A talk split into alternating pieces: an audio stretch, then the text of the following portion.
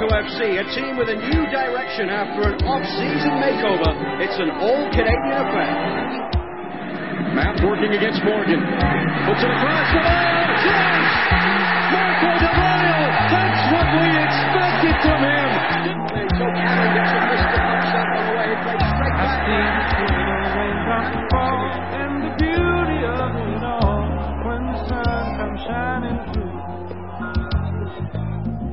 To make those rainbows in my mind when I think of you sometime. And time just the two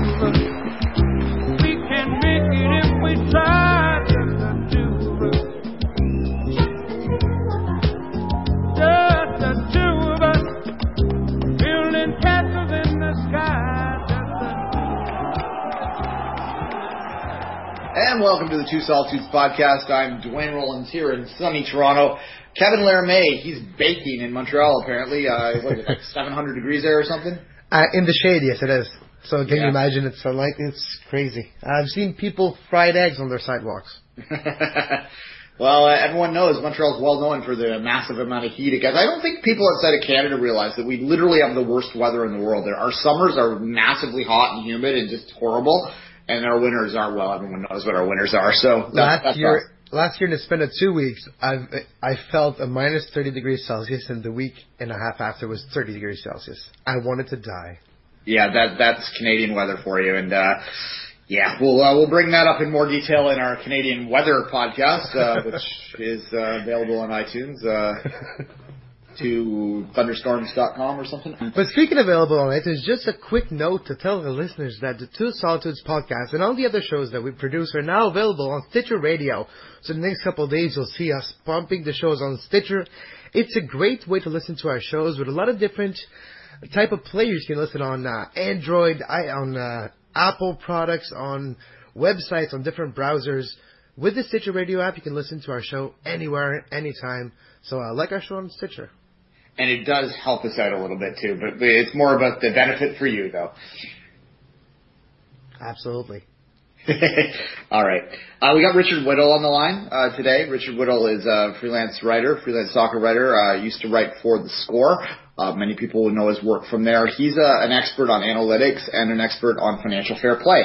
And we thought with the start of the European season coming up that uh, it'd be an interesting time to have some FFP talk and also just the analytics debate. He wrote an article a couple weeks ago which basically said that the analytics debate will be over in about 10 years time and we'll all have moved on and just accepted the fact that advanced analytics uh, sort of mathematical formats are, are part of how you evaluate the game. So we brought Richard on to talk about that and uh, Kevin, I think uh, we might as well just bring him on now and uh, we'll take a quick break before.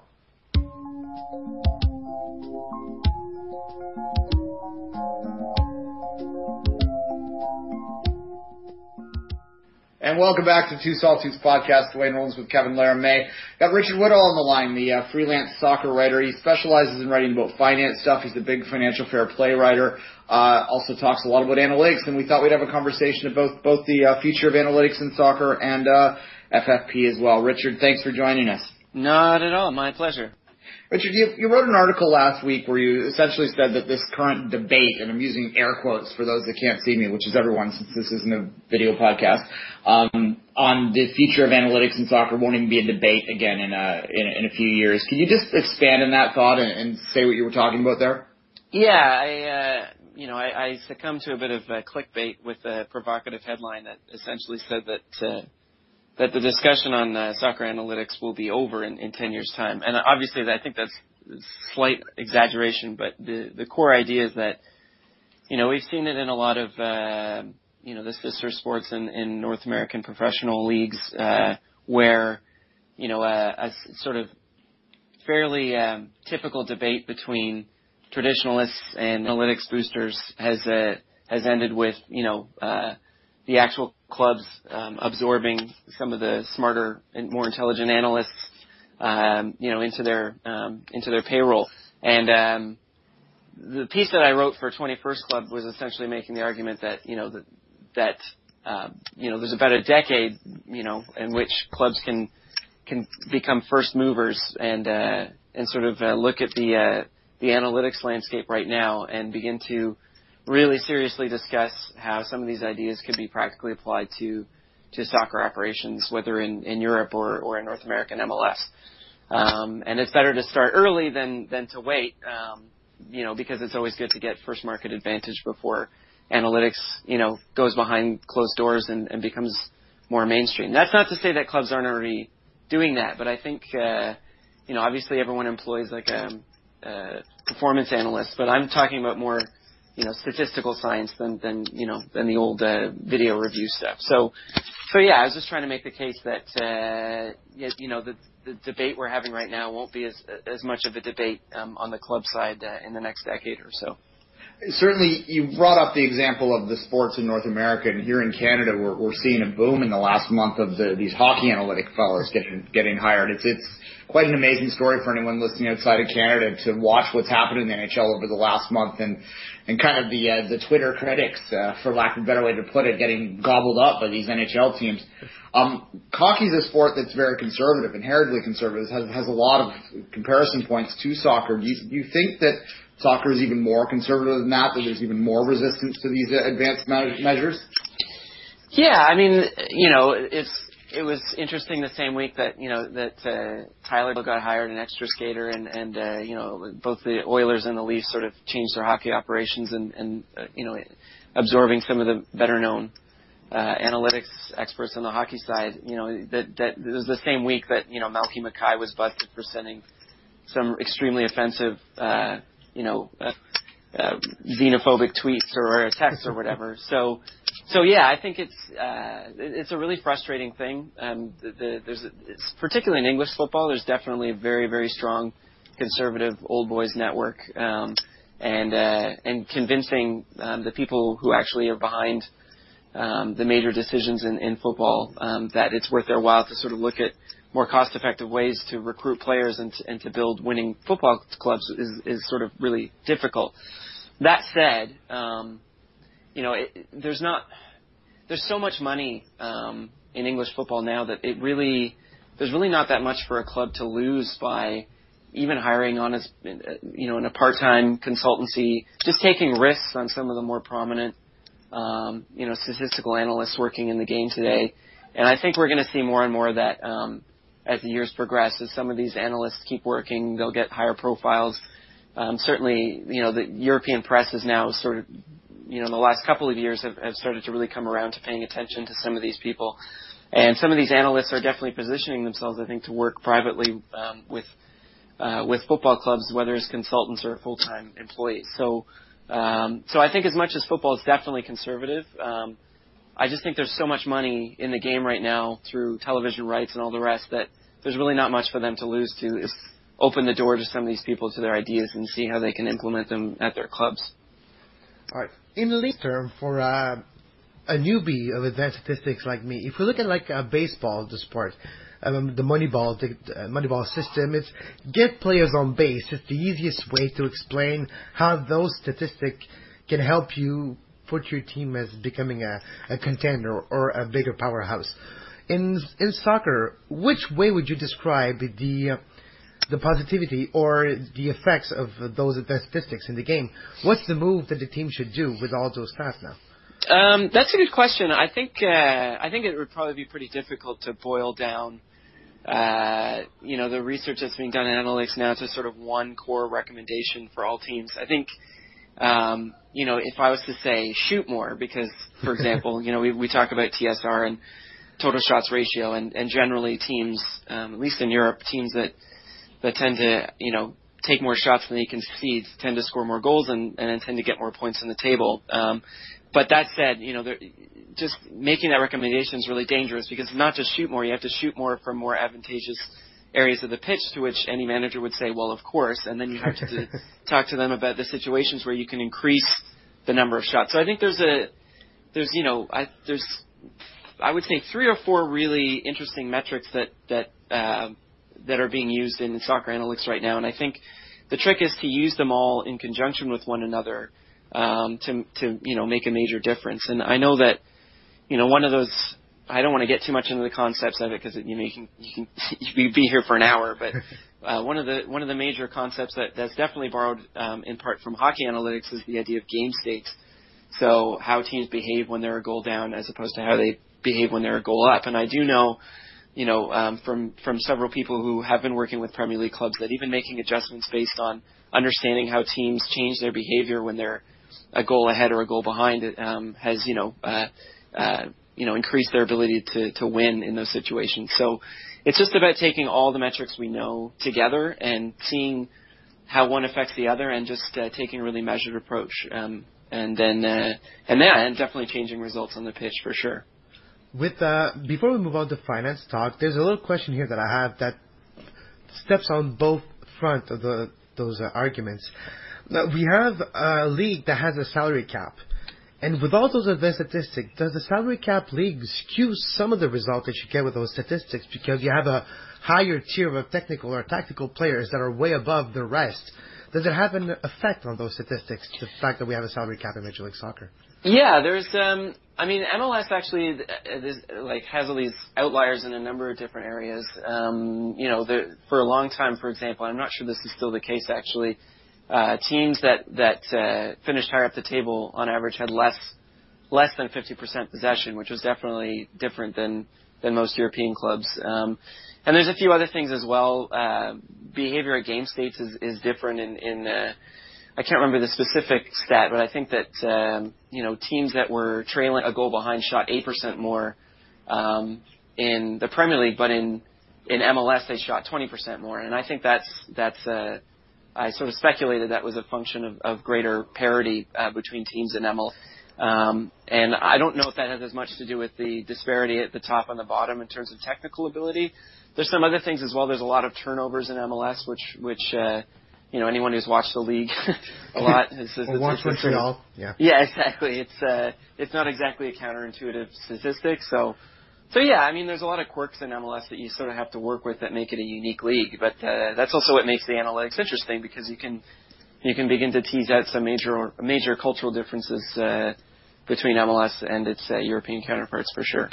I think it's interesting, Richard, when you talk about 20% increased shots against uh, anyone who's watched TFC over the past few years and has heard the term Tobias time, which is a an Esquizado coined term will understand that that's uh, certainly a, phenomenon that we're well familiar with here in Toronto. Yeah, I would be interested to see what those numbers are for Toronto in their last six seasons, and particularly their last two, because it's been such a huge problem for them. 90% more shots. Uh, Richard, will we ever see like a value over replacement player type stat in soccer, or is it just too complex of a game? Um, I think it's probably too complex for something approaching, you know, wins above replacement. Um, although some people have speculated it, and there's other ways you can do it. Um, Dan Altman has used uh, Shapley values, um, which is like a, you know, a, an interesting, um, you know, economic uh, algorithm. Well, just a mathematical tool you can use to sort of parse out players that are uh, contributing more to their team than others. But I think uh, the idea of boiling down, you know, uh, how single player is going to contribute to a team is uh, is is right now uh, really really difficult. That's not to say that will always be the case, but uh, but I think it's more advantageous for teams to use individual player analytics as like a as a means not to make really bad decisions as opposed to making really really good ones. So if you have three like players, um, you know you can use various uh, various tools, um, even just really basic tools. You know, uh, shots per game, uh, just really really sort of basic stuff to sort of make a decision. And even then, that decision might not always work out for you. So it, to, to my mind, uh, using individual player analytics is better just to make sure that you avoid making a really, really bad decision that might otherwise look like a good one, um, uh, as opposed to you know uh, something like Moneyball where you, you're finding tremendously undervalued players. Uh, although that will definitely happen as well to a lesser degree, I'd say. Uh, to, to shift the conversation to financial fair play for a, for a little bit, um, I have a couple questions on that, and, and then we'll we'll thank you for your time. Um, the Frank Lampard deal, there's a lot of people in Europe that are concerned about this might be an end around that Manchester City is using to, you know, you also see them holding a team in, in Melbourne, the Melbourne former Hearts are now Melbourne City. Uh, do you view uh, Lampard's uh, loan deal to back to City as, as sort of something that's circumventing uh, FFP? Yeah, I don't know about specifically about that that loan, but I do know that uh, you know there's a number of avenues that teams have been using to uh, bypass financial fair play. The, the basic thing for fans to take into account is that financial fair play um, is all about breaking even. Um, that and that says nothing about revenue or expenses. So the idea that uh, people have that FFP will sort of end big money transfers is is kind of naive and incorrect because you know as we've seen um, teams have gone out of the way to increase revenue in order to respond to the restrictions of financial fair play. So that can involve major major sponsorship deals, some of which are more questionable than others.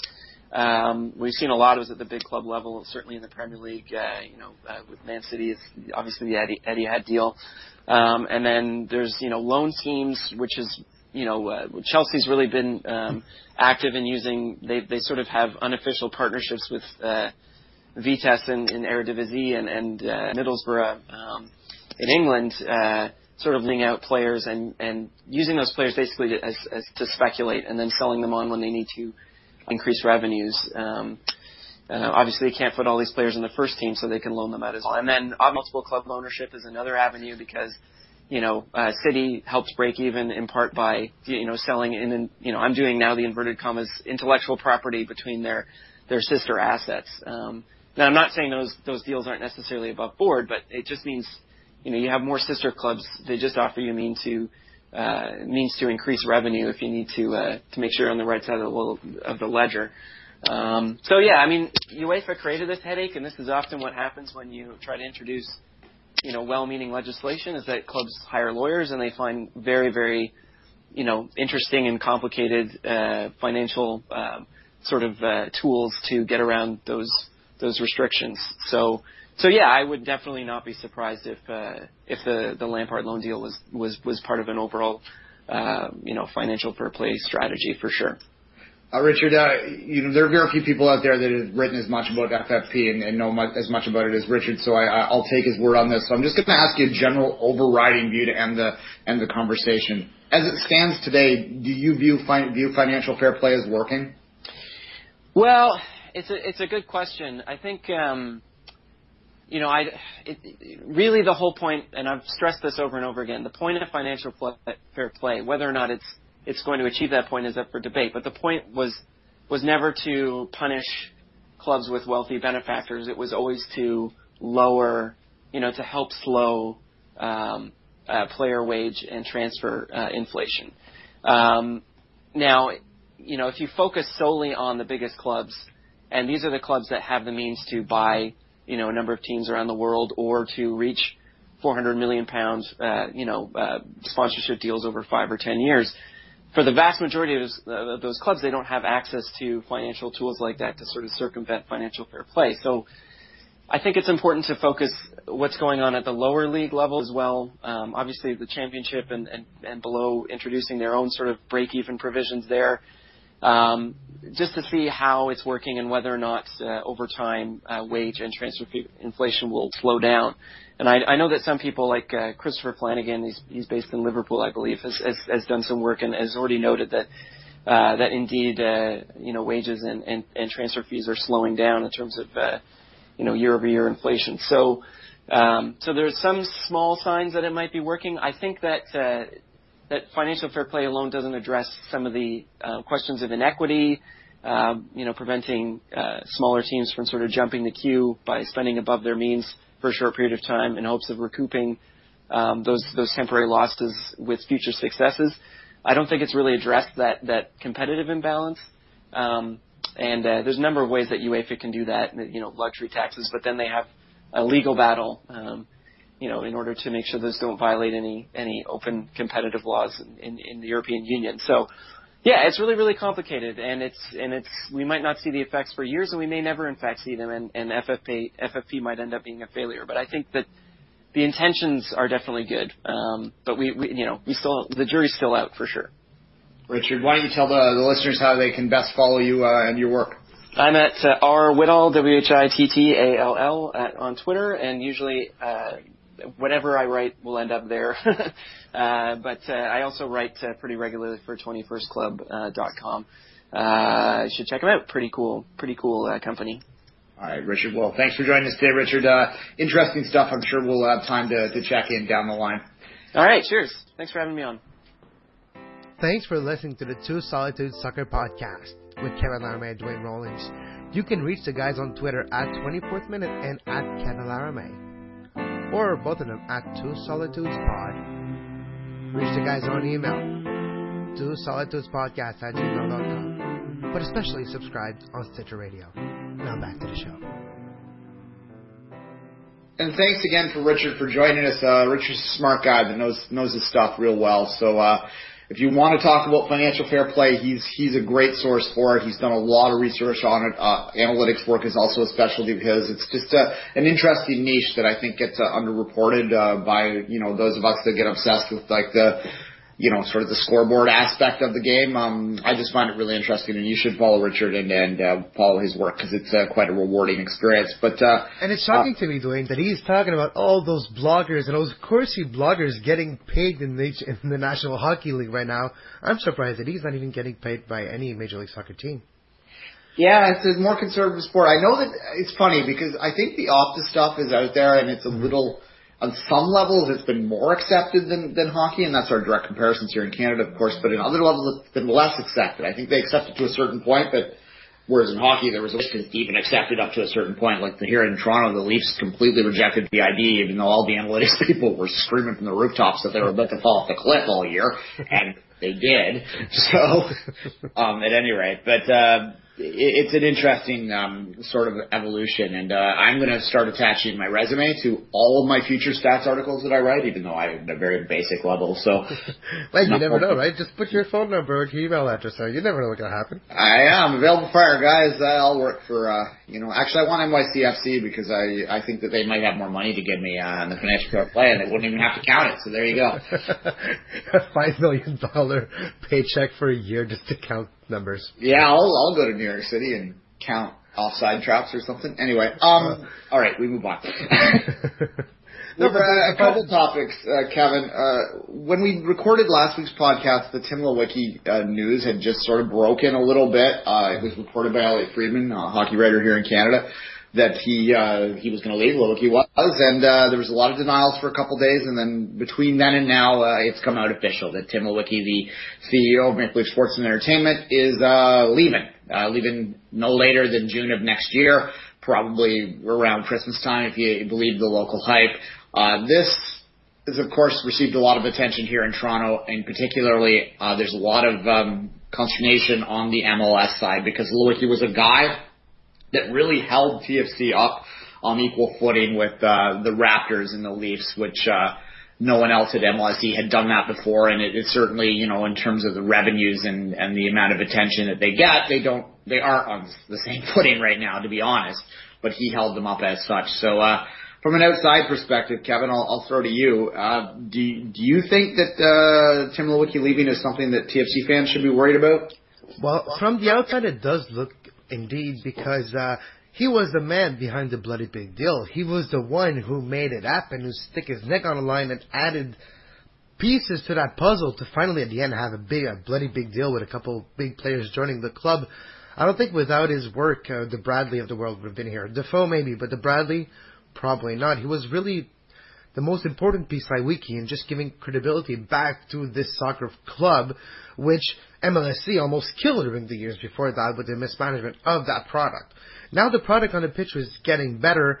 Hopefully the product behind the scenes, which is becoming better, won't go back to the trend it used to have before Leiweke stepped in to take over Kevin Payne's job.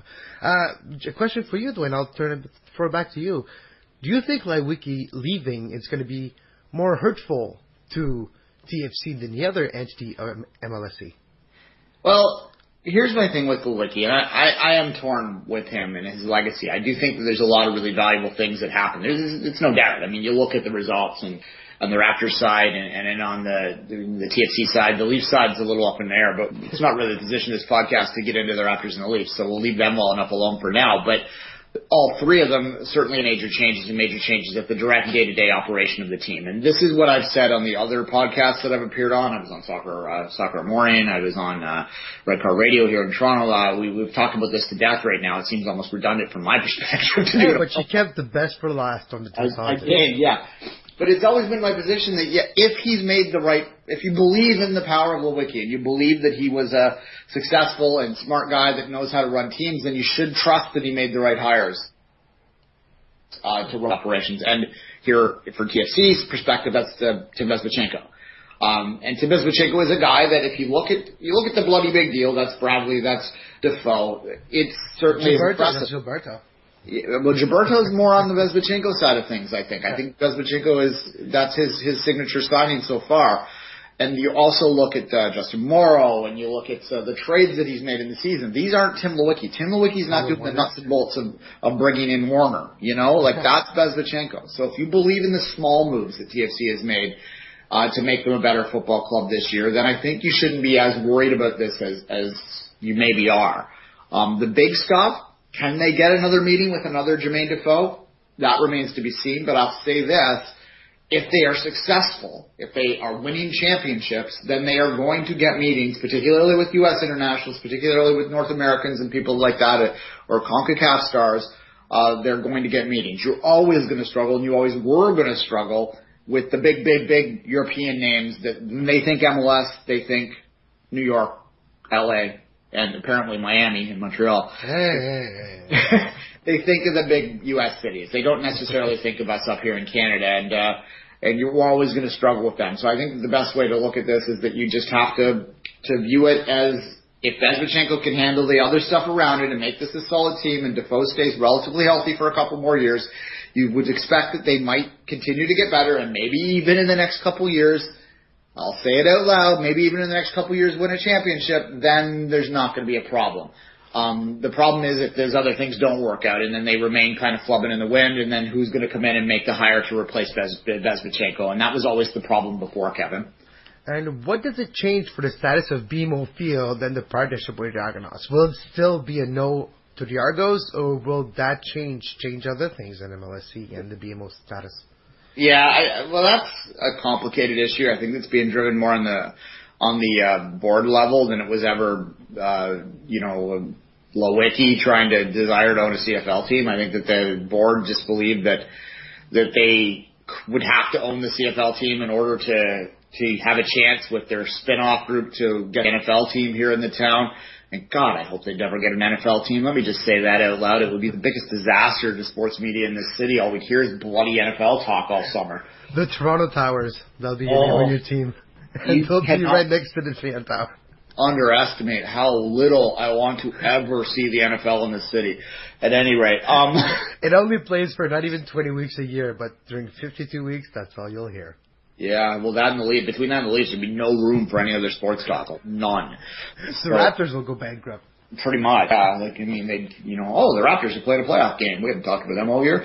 Uh, all right, moving on. Um, look, I, I, in terms of the Argo stuff, right now it seems dead. It's never dead. Um, I've gone to the point now that I'm just hoping that they can withhold the move of the Argos to BMO Field until the technology around artificial surface is such that it's not discernibly different between grass because I have lost all hope that we're going to do much more than just hold the door back while the police try and jam it in for a little bit. Wow, that, that's how I view the Argos. Eventually it's going to happen. Uh, hopefully it can happen at a time when the surface that they're playing on isn't uh, losing quality, and I'm not sure that would be the case today. So I don't think Leiweke leaving has much to do with that. At least it's a status quo is good for now. Yeah, yeah. I mean, look, the Ar- the Argos. I I don't wish the Argos any ill will. I, I hope that they do find a stadium to play. Uh, I You think just don't want him to be BMO. We Yeah, talked about that before. Has nothing to do with the Argos, just not a BMO. yeah, MLSE has a lot of money. Why don't they build an old stadium up in Downsview? Yeah, exactly. Well, Uh, nature somewhere. There's probably a property that's uh, up for renovation. Just build it there. Mississauga. They, they it's more of a 905 team anyway. However, kind of other teams talk here now. Uh, Leiweke leaving. This is my bottom line on and then I'll wrap it up. Like I said, I've said a lot of words on this already. I, I think that he is um, a guy that has done some really good work, but I don't think that we should ever get caught up in the call of personality when it comes to sports executives. That there's no single person that can only do do the one job, right? Like there's not he's not irreplaceable. Uh, the the question is whether you trust MLSE, the company, to replace him, and there is a lot of evidence to suggest in the city that that you shouldn't trust MLS to plan a one car parade, right? So that's that's the the problem and the consternation that we all have is we don't trust that MLSE is going to hire the right person. We've already heard Tom and Selmy's name hired. And if they do that, then there's going to be bloody riots at BMO Field.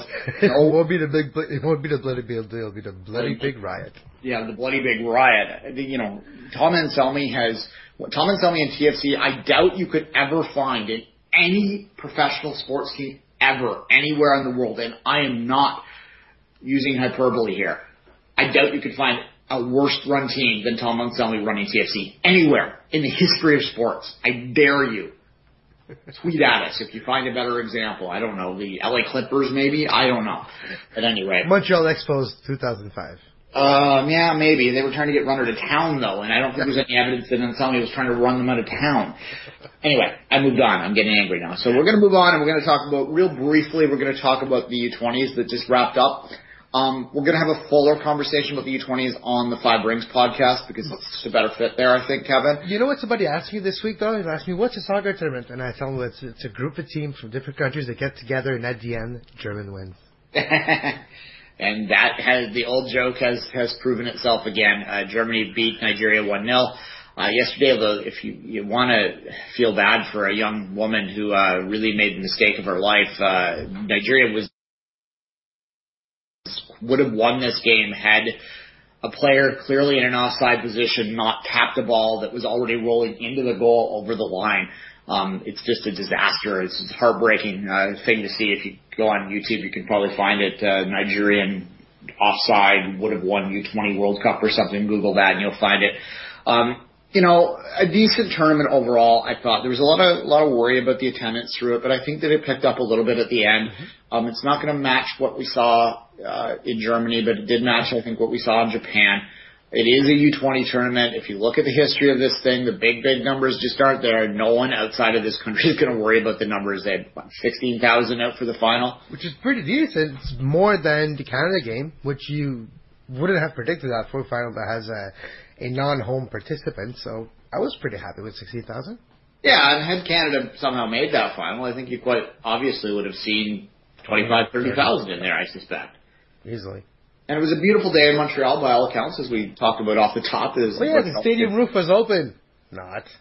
yeah, you can't do that. Uh, Montreal is having. Uh, do, do you still call it Indian summer? I don't know. I guess it's still August. Indian summer is a little later. It's like in August.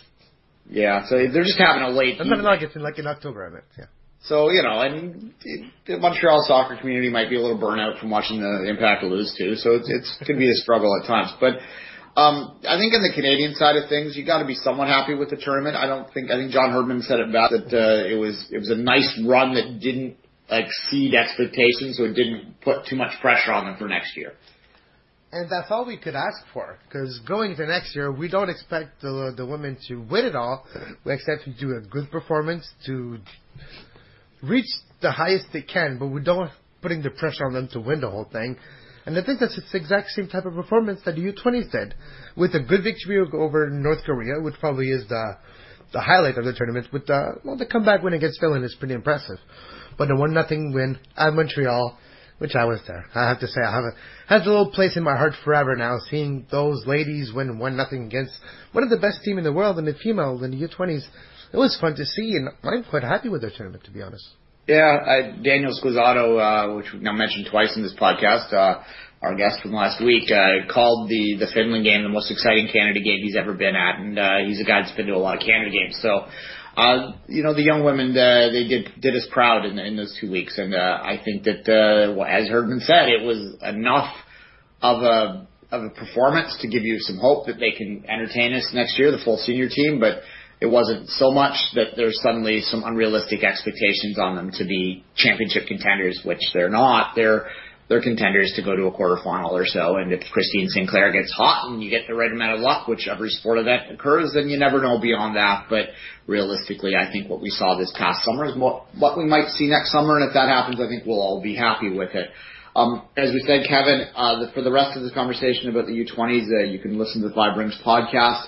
Uh, also, just a quick uh, note on that, a housekeeping note on that. We did have Teddy, Teddy Katz, the uh, from TO 2015 scheduled for this week. We did have to postpone that, but it's a good postpone because uh, TO 2015 is making a major announcement on the uh, 14th of September, and they're been uh, kind enough to allow us to speak to them about that announcement on the 15th of September. So a little bit of a housekeeping note there. If you were uh, looking for a TO 2015 interview on Five Rings this week, gonna have to wait a couple more weeks, but it'll be worth. it. And that show will be out Tuesday around dinner time. So look for it on Twitter, Facebook, and on now Stitcher Radio as well. Stitcher Radio. All right, Stitcher Radio. So uh, Stitcher Radio, we'll take a quick break and we'll come back and Stitcher Radio uh, talk a little bit more. Thanks for listening to the Two Solitude Soccer Podcast on Stitcher Radio with Duane Rollins and Kevin Laramee.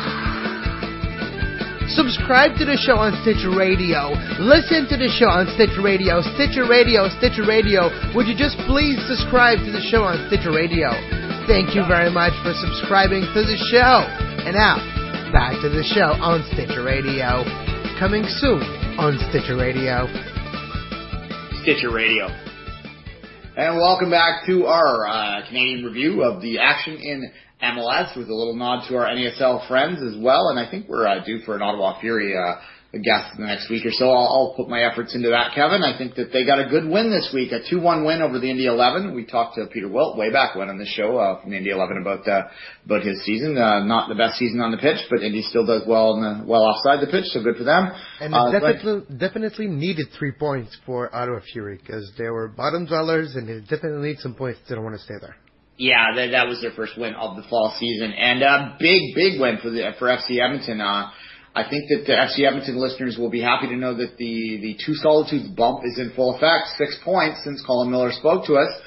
Two one win over Fort Lauderdale puts them up into fourth place in the overall two season standing. They're combining the fall and the spring standings to, to uh, figure the playoff spots of the out. So basically, the fall, the the spring champion, which is Minnesota, has already got a playoff spot. The fall champion will get a playoff spot, and the next two best records uh, overall, them excluding the two teams that are in there. Uh, will make the playoffs as well. So uh, if you were to look at the, the NASL season as it shook out right now, Edmonton is right there battling for one of those playoff spots. And once you get into those playoffs, you never know, especially especially if you get a home team cold Edmonton in uh, in the fall, uh, they could maybe uh, maybe do some damage. So we'll be cheering for uh, the Eddies moving forward. Hopefully, and to, uh, Yeah. and to all the other coaches that are listening to us, either from Montreal, Toronto, Vancouver, or Ottawa, uh, Edmonton's coach has been undefeated since he's been on our show. So uh, come on our show if you want to have a couple uh, three points to your uh, table. the two solitudes bump. Hashtag two solitudes bump. Get her going, folks. Anyway, um, speaking of teams that didn't Speaking get a bump, bump in the road. The Montreal Impact. Uh, they had a one-game winning streak heading into this one, and uh, where does that winning streak stand right now, Kevin? Well, they're still undefeated in the Champions League, but I think you were referring to Major League Soccer, and that win streak is over, my friends. Oh, yeah. yeah. I guess we should talk about the CCL uh, quickly. Uh, they did, I think, save their season. It wasn't the most impressive result, I didn't think. But uh, if you look at the the team they played against and the strength of the team, no, it's not impressive. But if you look at uh, everything together as a whole, winning in Salvador, in a very hostile country, in a hostile environment, on a very bad pitch, they got the win on the road with a penalty against them. Gladly, they had one with for them. But still, it was an iffy, iffy game. Montreal came out with three points, no injuries, which is very good for the CCL. But they lost 4-2 against Thierry Henry and Bradley Wright Phillips this weekend. And you know, I have a feeling, Duane, that uh, Bradley Wright Phillips might break Wondolowski or Lassiter's record this year. Yeah, the, Bradley Wright Phillips is having a hell of a season. There's no doubt about that. Playing off of Henry, I, I think that uh, Bradley Wright Phillips is going to be uh, the New York Red Bulls' major payroll mistake next year. However, Yeah, when, right. Henry leaves, but we could talk about that in the off season maybe.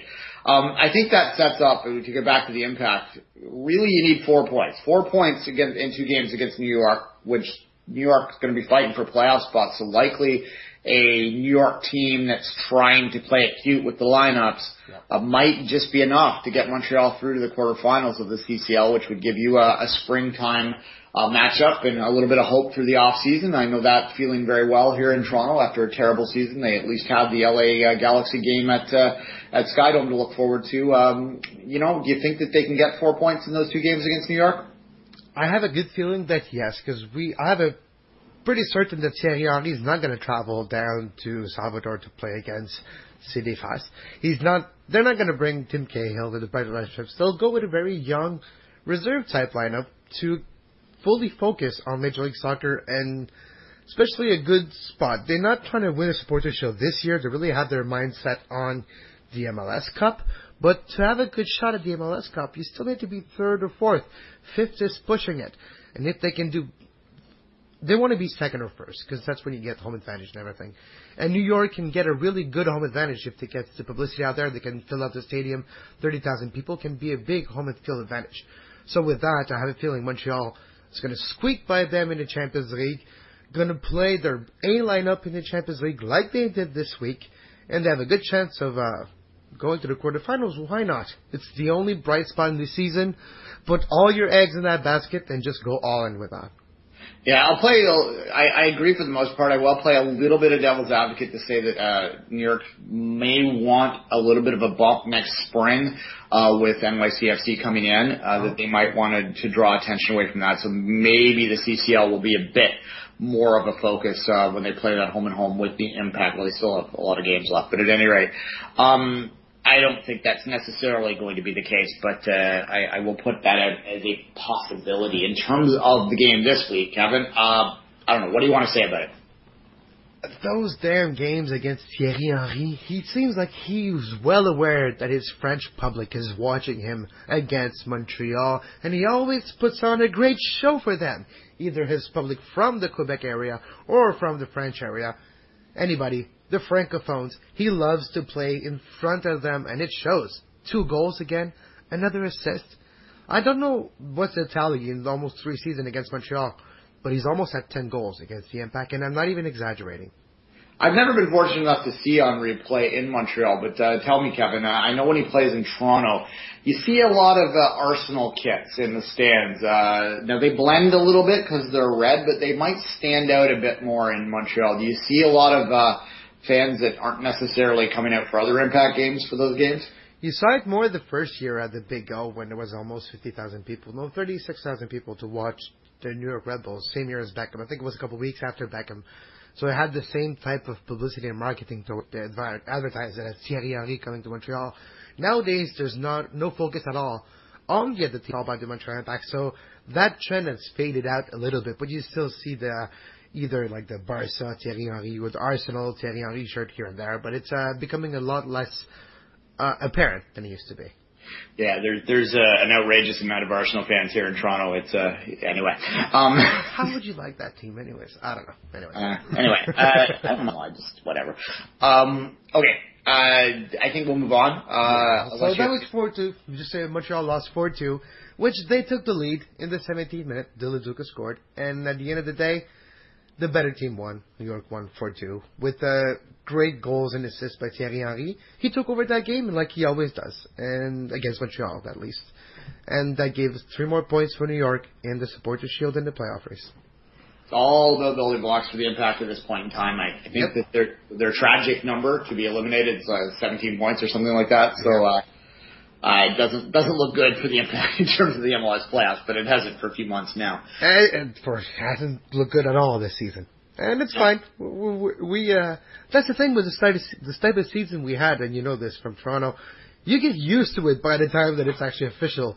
You already know. You've known for months that you're not going to make the playoffs, so the blow is not that hard to take. It's uh, it's just a thousand small cut, except uh, on the exception of one big slash. So the pain is all it's gone now. Yeah, yeah. TFC was pretty much unofficially, officially eliminated from the playoffs nine games into a season once. So, um, you know, that's that's not uh, that that's put things in perspective a little bit. Yeah. Uh, speaking of playoff races, uh, TFC and Vancouver are both in it. Both of them had setbacks this week.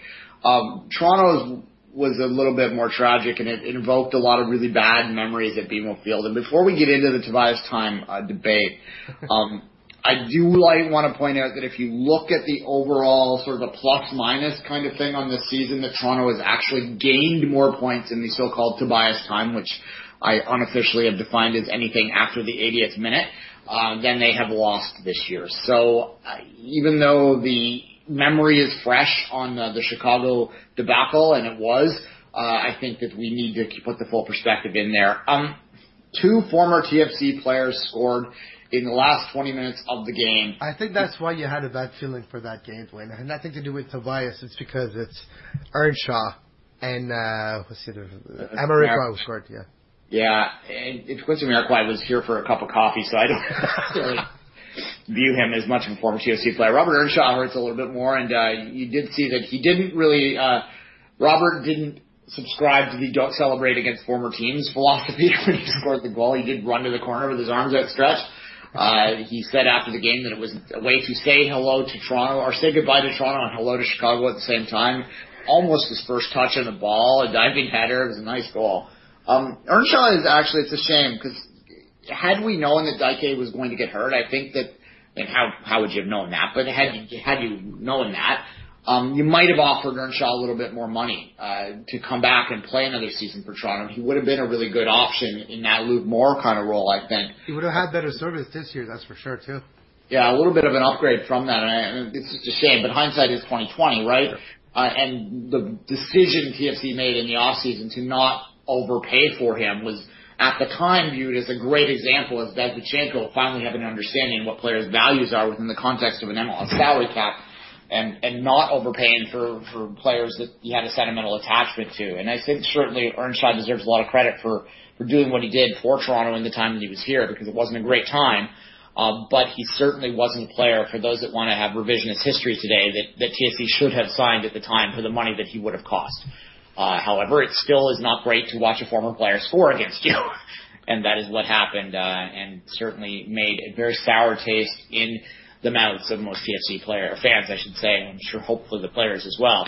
Speaking um, of sour taste, Duane, uh, Vancouver Whitecaps lost two nothing to the LA Galaxy. Yeah, you know what? That's that's I think a case of uh, from what I saw of just the LA exerting themselves of where they are. Um, I know that if you look at the standings, you're not going to see them on top because they, they had a bit of a slump at the start, but I mean, still some games in hands as well. Mm-hmm. But LA to me, along with Kansas City, are one, one, two the best right now. I know Seattle, Seattle fans are going to argue that, um, and certainly Seattle had an impressive performance this week, uh, beating up on Portland.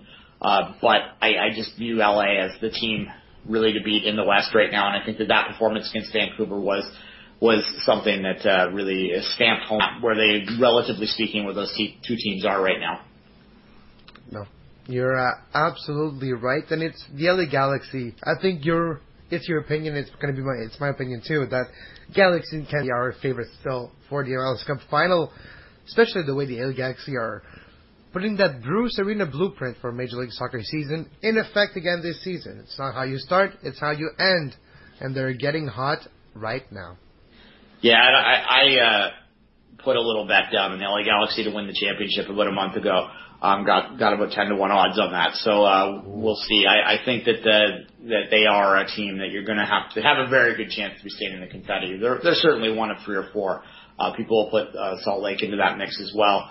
I think certainly um, if you look at the, the play of Rimando uh, at, at the back there and Beckerman uh, just sort of running, just sitting on top of the defense. They they've had a great year in Salt Lake as well uh, playing above expectations early on to get some points that maybe they didn't deserve, and then just sort of building on that. And if you look at their their underlying metrics right now, Salt Lake is right up there with the top teams in league too. But if I had to um, had to pick, as we said a minute ago, it would be LA v KC.